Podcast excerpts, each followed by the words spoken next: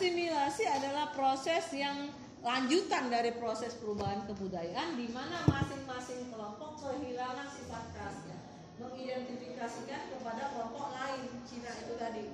Cina anda tahu dia mengidentifikasinya dengan orang Indonesia ditandai dengan apa? Agamanya harus berubah. Namanya harus berubah. Budayanya juga harus berubah maka apa yang mendukung ketika adanya uh, perubahan itu proses toleransi menjadi sangat orang akan mengubah kebudayaannya karena kepentingan ekonomi. Bisa juga karena simpati dengan kebudayaan lain. Atau karena perkawinan campur. Yang paling banyak yang paling mudah adalah perkawinan campur. Perkawinan perkawinan itu proses politik yang paling mudah.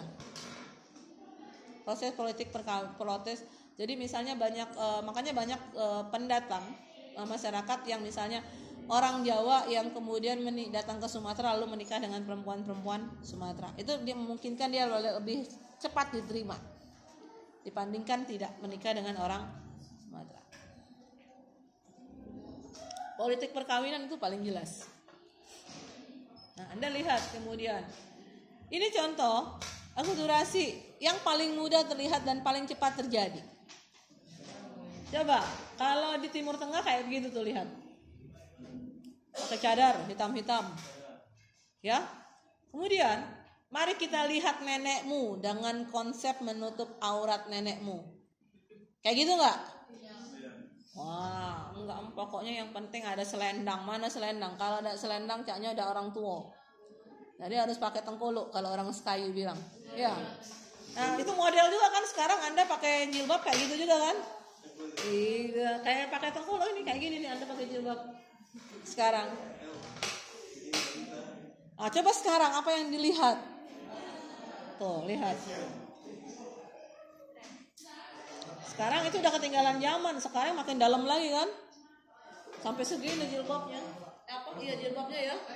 Sampai ke kaki kelewer kelewer gitu. Ya nggak apa juga sih selera bagus-bagus aja. Cantik-cantik aja.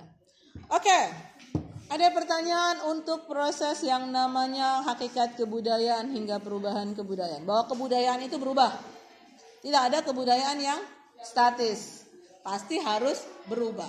Intinya adalah itu dalam proses pelajaran uh, hakikat kebudayaan. Kebudayaan itu milik masyarakat yang terus berubah seiring dengan perubahan masyarakat itu sendiri. Perubahan masyarakat itu disebabkan oleh faktor lingkungan, baik fisik maupun non fisik. Oke, ada pertanyaan?